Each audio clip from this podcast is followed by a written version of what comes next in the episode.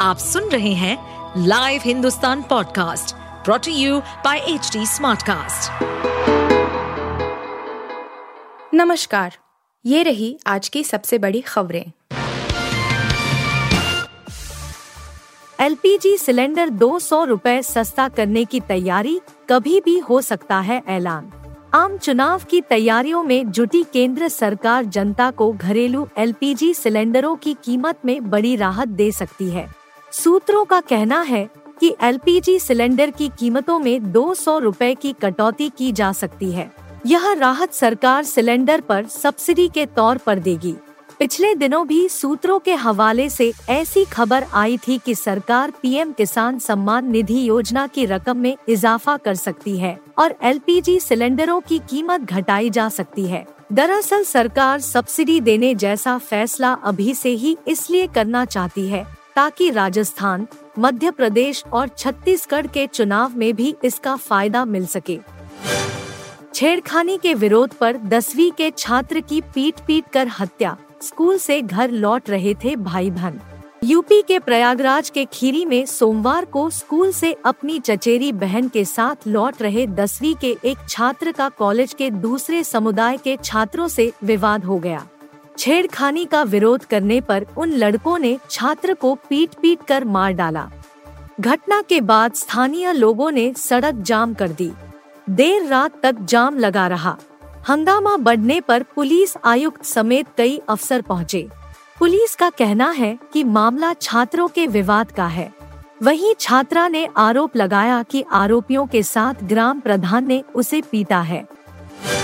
Toshakhana case में इमरान को बड़ी राहत, सजा पर रोक, तुरंत रिहाई के आदेश। लाहौर की अटक जेल में सजा काट रहे पाकिस्तान के पूर्व पीएम इमरान खान को बड़ी राहत मिली है।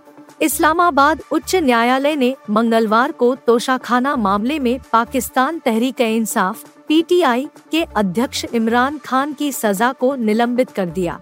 हाई कोर्ट ने इमरान पर तीन की सजा पर रोक और तत्काल रिहाई के आदेश जारी किए। इस फैसले के साथ ही समर्थकों में फिर उम्मीद जगी है कि इमरान खान आगामी लोकसभा चुनाव में ताल ठोक सकते हैं। भारत को लगा बड़ा झटका। एशिया कप के पहले दो मैच नहीं खेलेंगे के राहुल। एशिया कप 2023 से पहले जिस बात का डर भारतीय टीम को सता रहा था उसका सामना अब टीम को करना पड़ा है। एक तरह से टीम इंडिया बड़े इवेंट से पहले एक बड़ा झटका लगा है। Team India selector Ajit Agarkar ने जो बात कही थी, वह सच होने जा रही है कि के राहुल एशिया कप 2023 के पहले कुछ मैच मिस करने वाले हैं। अब team India coach Rahul Dravid ने इस बात की पुष्टि कर दी है कि के राहुल पहले दो मैच नहीं खेलेंगे। विवेक अग्निहोत्री ने बताया क्यों है? बॉलीवुड से दूर बोले स्टार्स मूर्ख होते हैं। विवेक अग्निहोत्री की फ़िल्म वैक्सीन वो 28 सितंबर को रिलीज़ हो रही है। इस बीच उन्होंने बॉलीवुड स्टार्स बार फिर से निशाना साधा है। विवेक का कहना है कि साथ में काम करके उन्हें एहसास हुआ कि ये स्टार्स मूर्ख हैं। साथ ही इनके अंदर उतनी गहराई नहीं है। और इस वजह से ये डायरेक्टर्स और राइटर्स पर भी नेगेटिव असर डालते हैं।